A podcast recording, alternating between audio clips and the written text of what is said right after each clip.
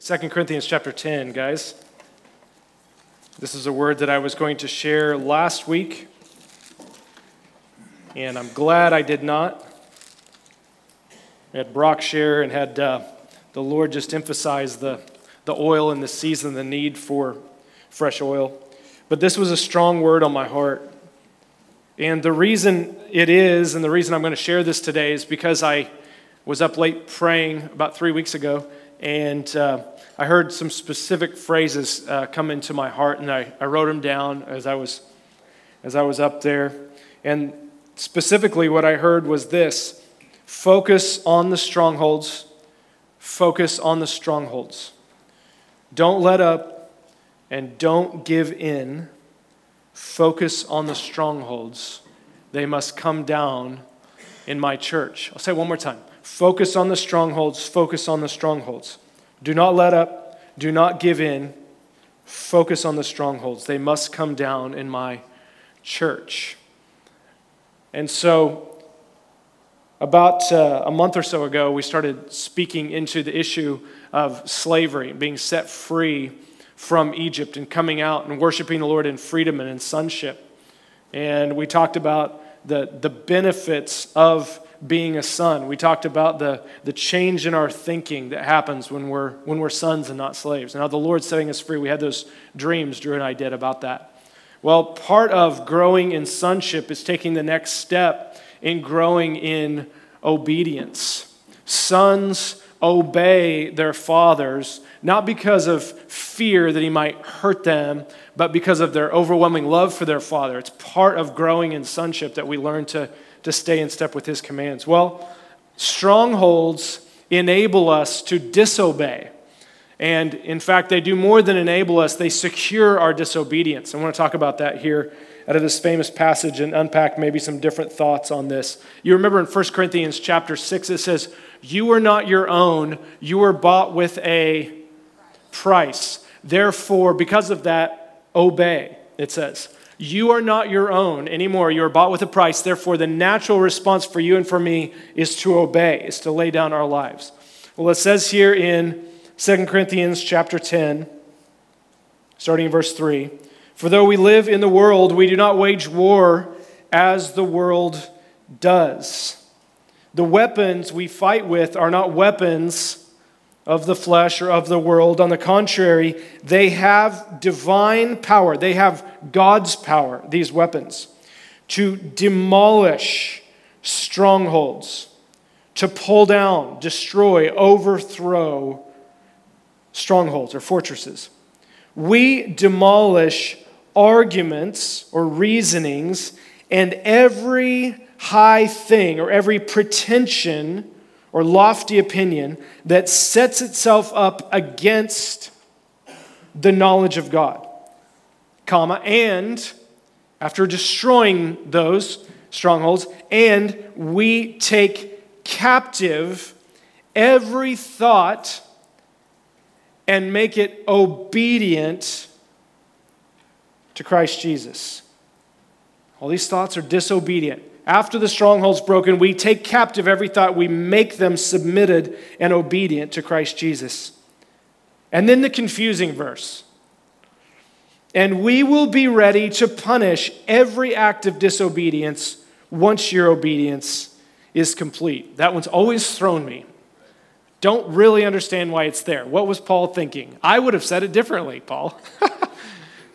okay, let's unpack this just a little bit here. Strongholds are fortresses or castles or they're, high embankments up on a hill. They control everything underneath them. We know that, right? Strongholds are expressed or defined as this a distortion of the truth. Uh, uh, one author has said, a fortress of human reasoning reinforced with subtle arguments and the pretense of logic. Strongholds are not outright lies, strongholds are distortions of the truth. And they're fortresses of human reasoning, reinforced, buttressed by subtle arguments and the pretense of logic. Strongholds are the pinnacle of human pride, where the human heart sits enthroned and not God's word or God's heart. So I want you to picture with me a castle on a hill, and that castle has multiple POWs inside of it. And those POWs are called your thoughts. Now, we don't want to kill thoughts. You kill thoughts, you die. But those thoughts have been taken captive in that stronghold, and those thoughts that run through your little brain and mind every day are held subservient to any stronghold that we've allowed to rule and reign in our life. Those thoughts are taken captive by that stronghold. When we go in to demolish the stronghold, the pretense or the almost truth but not quite, we do that with divine weapons that I would give to you as the Word of God. That's why we fight with the sword of the Spirit, right? We demolish lies with the truth. We do not fight fleshly battles with fleshly weapons. We fight spiritual battles with spiritual ones. Strongholds are created because of an almost truth. We fight them with the truth. Once the stronghold is demolished, think about it with me. All those POWs on that hill with that castle torn down are now fleeing across the countryside. Your thoughts are going everywhere. And now that that stronghold is no longer holding them captive, we can take those thoughts captive and make them obedient to the submission of Jesus Christ. Does that make sense? Okay, so it's very important to understand the difference between thoughts and strongholds. Strongholds hold your thoughts like a container. They control your thoughts. It's the path. Anybody ever taken that path? You start, somebody says something to you, it triggers something, and you step on that well trod path. No grass grows on that one because you've walked it a thousand times, right? It's circular. And you just take the same path in your mind again and again and again. That's a stronghold.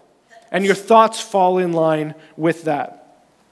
Strongholds are expressed as arguments or pretensions. He kind of he breaks down the definition a little bit. Arguments are philosophies of this world, we'll get to that here in just a minute, or reasonings or computations or imaginations about what they're saying about me right now and what they probably think, and they're all talking about.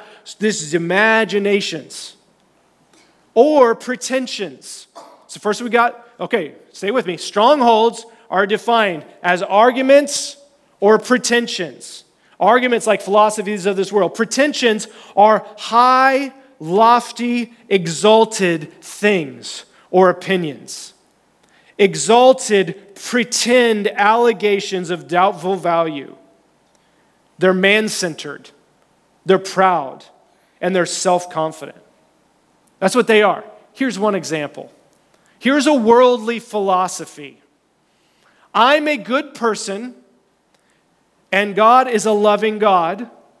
Therefore, I'll be in heaven with him someday. Are those things true? Absolutely. That guy is good compared to Gaddafi. Or he's good compared to Hitler, whatever. Is God loving and forgiving? Absolutely, he is. But that little distortion of truth has produced a stronghold in his life that says, I do not need repentance. Everybody's getting to heaven just like me. See how that works? And so that stronghold controls his thoughts. He has to have the truth break that stronghold and say, There is no good person except Jesus Christ. There is no way in except through his flesh and blood. He is the way, he is the truth. God is loving and he's forgiving and he's also the righteous judge. Amen? That's the truth. And it, and it breaks strongholds, and we have to then submit to that, and those thoughts have to be taken captive.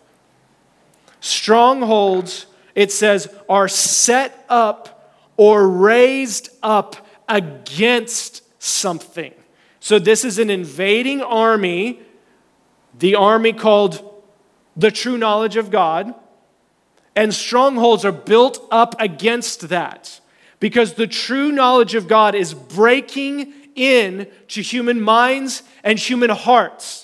It's so strong, there has to be embankments built up against it. And the devil knows how to do that really well. So these things are raised up against the true knowledge of God. Because Numbers 14 says, The glory of the Lord fills the whole earth. He says, just as surely as the glory of the Lord fills the earth now. And then he says after that, though, in Habakkuk, that someday the earth will be filled with the knowledge of the glory of the Lord as waters cover the sea. So the true knowledge of God is all coming. It's all, everybody's going to see it. The true knowledge of God will, it's going to cover the earth as waters cover the sea, but not right now. The glory of the Lord is here right now. It's everywhere around us, but the knowledge of that glory is not. So these strongholds are raised up to prevent the knowledge, the truth of God coming in. These thoughts are taken captive and made obedient and submissive and compliant to Christ and as our thoughts go, so our actions go. As a man thinks, therefore he is. The reason we disobey, the reason we wander away is because our thoughts, we start there. It starts in the place of our thinking. So, normal thinking, believer, for you and for me, is kingdom thinking. It's normal to think of ourselves as not our own. It's normal to think of ourselves as slaves to Christ. That's normal. And so when these thoughts, these prisoner wars, they, they become obedient, they have now an attentive hearkening to the voice of the Lord. His kingdom is coming, and his heavenly rule is filling every mind and every heart. Listen to me. When thoughts become obedient to Christ Jesus, more thoughts join them. When, thought, when your thought life becomes submitted and obedient to his very presence, more thoughts fall into suit. More thoughts take place in your mind about his glory, his love for you, his kindness, his goodness. And soon you're praying without ceasing and you're abiding with him. And your thoughts are no longer fighting against the knowledge of him. Does this make sense? But it starts off with strongholds being broken in the church. The kingdom coming in one mind is the beginning to the kingdom coming in the community. That's what we're looking for. Okay, so examples here, just a moment. I said the one about the gospel. God is forgiving, He's loving, I'm a good person. Here's another one that's very popular in our culture today love is love. Anybody heard that a million times? Love is love. And God is absolutely loving, and He loves the world. But what we do is we've taken love and stripped it of any authority. That phrase strips love of any type of lordship. Because the reality is that God says, if you love me, you will obey my commandments. That's the truth. Love does not rejoice in evil, but it delights in the truth, right? Romans 12, love must be sincere, and love does not cling to evil. No, love is love means I have decided what love is, and love is anything I want it to be. And I'm separating lordship from that comment. Now, I'm, I'm preaching to the choir here, I, I hopefully believe, but I'm telling you, this is pervasive, guys. This type of stronghold creeps into the church and changes our viewpoint on the Word of God. It changes our understanding of Scripture if we allow something to settle in there that's not actually scriptural. This is a philosophy of the world right now. This is saying, listen, as long as it doesn't hurt anybody, it's okay. That's another one. As long as what my actions are doing do not damage another person, I can sleep with whoever I want to. I can, lo- I can do what I can put in my body, whatever I want to, as long as it doesn't hurt anybody. And that's so close to the truth because love does no wrong to a neighbor. But what we're doing again is we're putting ourselves on the throne of that decision and saying, what God says about what hurts someone, including the very person who's doing it, does not matter. And what I say does. And so, if it's incompatible with God's law, it's incompatible with love. That's the truth. God loves his people, and love wants the best. And sin, all sin leads to death. And so, if I see someone sinning, I am not loving them if I pat them on the back and say, Go your own way. Speaking the truth in love. We want to get out of the center of our world and put God and His Word back in the center, and strongholds are broken. Now, listen to me. This also uh, this applies to internal struggles. I was addicted to pornography for the better part of 10 years of my life.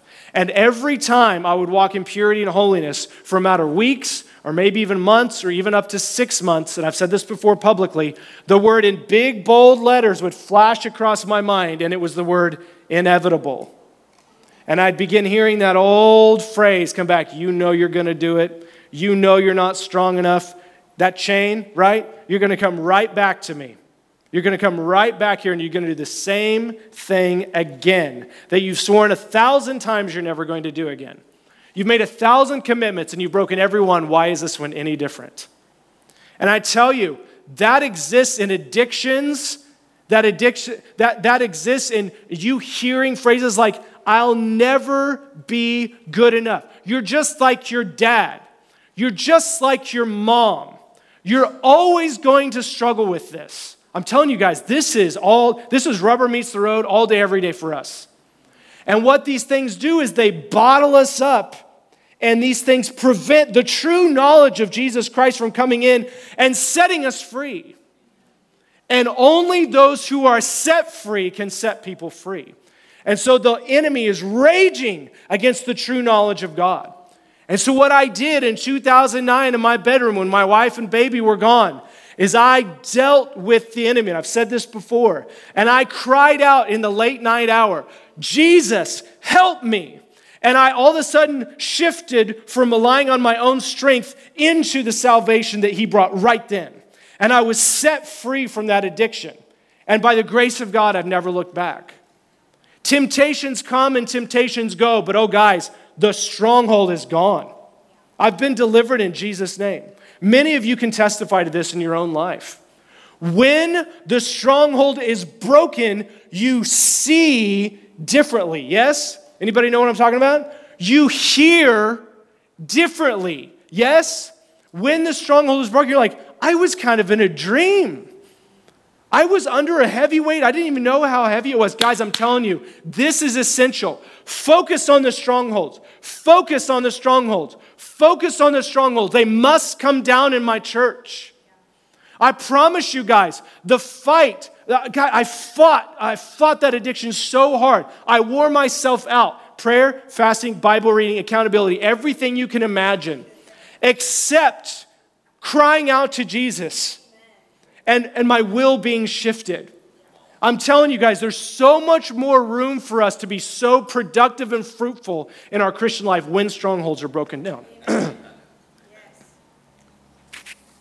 You are not as important as she is. You are not needed in the church as much as he is. Your gifts are less than. Come on, don't lie in church. Anybody ever heard that before? This is essential for us to recognize, guys. I have been bought, I am part of the body of Christ. He has delivered me. I'm, I'm His. I'm important in God's sight. There's all kinds of truth that has to be spoken in order us to be set free. This is why I'm a firm believer that people need to sit in the hot seat in house churches a hundred times before they're set free sometimes. Because, see, there's layers. There's layers of strongholds, right? And sometimes broken, one and done, it's gone. Sometimes it's taken years and years and years and years and years and years for you to believe these bad things about yourself. And it might take several ministry opportunities to have the truth washed over you and washed clean to where you start to think correctly. Do not be conformed to the image of this world, to the pattern, to the way, but be transformed by the renewing of your mind. It all starts here, guys. So, Cory Asbury wrote the famous song Reckless Love. I've said this before, but I think one of the reasons that was such a word to the church in season is it because the bridge demonstrated exactly how a stronghold works in every life. And he starts off by saying, There's no shadow you won't light up, there's no mountain that you won't climb up coming after me. Because strongholds sit on top of a mountain and they cast a shadow over us. And we live in this dark place sometimes, this despondency. It controls our thinking. So God comes in at the base of this mountain and he lights up the shadow. He walks up the mountain and he stands at the doorway of this castle. And then the second part of the bridge says, There's no wall you won't kick down. And then he walks through the gates of the castle to the center, to the stronghold, and it says, And there's no lie you won't tear down coming after me. Strongholds are intricate things, but listen, we demolish them and it says nowhere in the scripture that they fight back. That's what I love about this. There's no way for these strongholds to fight back against divine power. Do you hear me? There, it's, no, it's not even a competition, guys. This is the guy with the squirt gun versus atomic bombs. It, it's game over before you start. You allow Jesus to come in and his word to transform you it's over before it starts. There is no wall he won't kick down, no lie he won't tear down coming after me. And so it's demolition day. It is demolition day in the church, guys. It's time for strongholds to be exposed. Uh, Lizzie and I do this on a regular basis. I'm hearing this. Talk to me. Talk to me, sweetie. Talk to me. This is what I'm hearing. This lie over and over. I did it with a group the other night. There's, there's certain things in your minds that just keep rattling back and forth. You got to get it out. You got to express it. Confess it and let them pray over you and replace that lie with the truth. You'll be set free in Jesus' name. Amen? Amen? Demolition day, guys. Lord, I pray that you would take center place in our minds and our hearts, God. I pray for the true knowledge of God to come strong in each one here. Oh God, let your kingdom come in every mind and every heart, and let your kingdom come corporately as it is in heaven, Lord. Make us a people of presence. Lord, I pray even right now, as I, as I say this sentence, I pray that you would reveal it. What stronghold is running through each mind in here right now?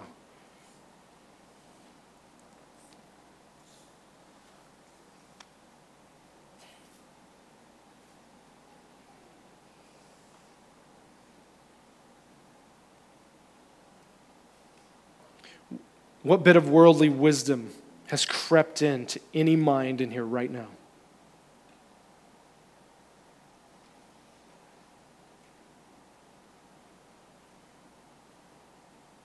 I just pray that these things would be broken and that these thoughts would become submitted to Christ Jesus. Let me finish with this confusing verse here. Paul says in verse 6 that once your obedience is complete, we will come and discipline every act of disobedience. And what he's saying here is corporately, how I read this is that you're being given a chance to obey this passage here about strongholds. You're being given a chance to lay down your thoughts and let Him come in and tear those down. And that word is bringing discipline and order in the ranks for the troops. Paul's saying, once your orderly discipline is complete, once you've obeyed completely, then what Paul's saying is then I'm going to come and I'm going to punish every act of disobedience. And how I read that is he's saying, I'm going to come help you tear them down myself. What I'm going to do is for those who are not choosing to obey this word, Paul's like, I'm going to come in and I'm going to call it what it is. And I will bring a harsh rebuke on those falsehoods. I'm going to bring it myself. And, church, I believe this is an invitation for us to cooperate with obedience, bringing these thoughts captive, lest the Lord has to bring a stronger, sterner rebuke and warning to us. The Lord will correct wrong ways of thinking. He is going to tear down all the strongholds. But I tell you, it's better if we do it submissively rather than Him coming and doing it with a heavy hand. The Lord loves us enough to set us free. And Paul says, do it now. Make your obedience complete now. Get it out now. Don't live with those lies, lest the Lord have to do it later. So Paul says, I'm not worried about you obeying me. I'm worried about you obeying Him. Obey Him now. That's what we want. Okay, guys, bless you, love you. Take this word, chew on it. Any rebukes? Talk to Brian.